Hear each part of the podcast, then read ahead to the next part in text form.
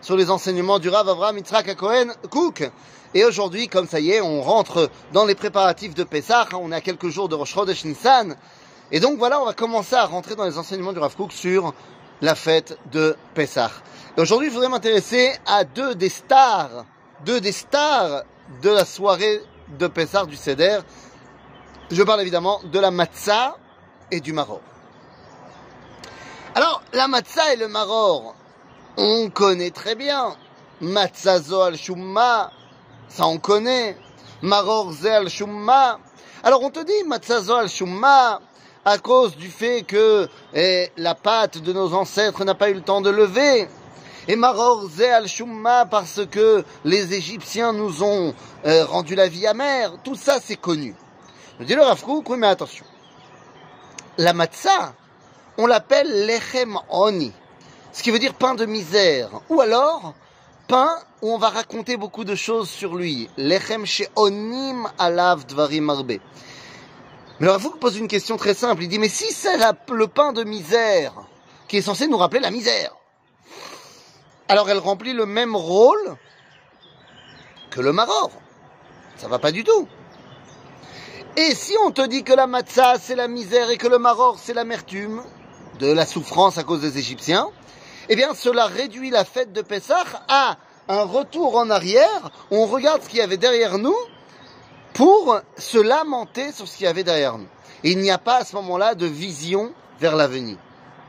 Dis-leur, Afkouk, si les explications qu'on a données, là, qu'on vient de rappeler sur l'avant, sont vraies, il y a également des explications tournées vers l'avenir. La matzah, il faut bien se rappeler, nous dit leur que la matzah, c'est pas un pain qui a été inventé par les esclaves en Égypte. On a toujours mangé des matzot. Parce que l'homme, lorsqu'il a compris qu'il pouvait tout simplement utiliser le blé pour faire du pain, eh bien, à l'origine, il faisait de la matzah. Parce que c'est pas tout de suite venu à l'esprit des hommes qu'il fallait prendre la pâte, la laisser monter, reposer, la faire lever avec du levain peut-être, pour faire du pain chametz. Dit le l'invention du pain chametz, ça vient de l'Égypte qui va se gonfler, mais pas seulement spirituellement, mais également concrètement. Résultat des courses, un pays qui est, enfin une culture qui était à l'époque basée sur l'aspect. Donc évidemment, les Égyptiens ont inventé le Hametz. Toi, tu viens, tu sors d'Égypte.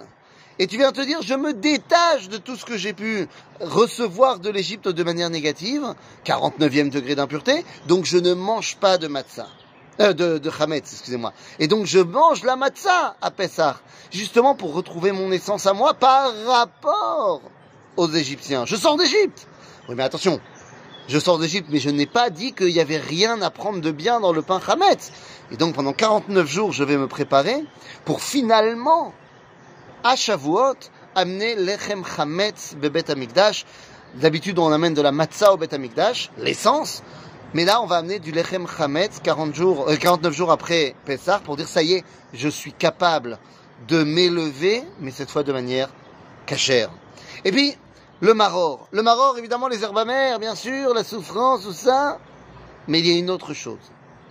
Le maror, nous dit le Rav c'est l'amertume de la Géoula.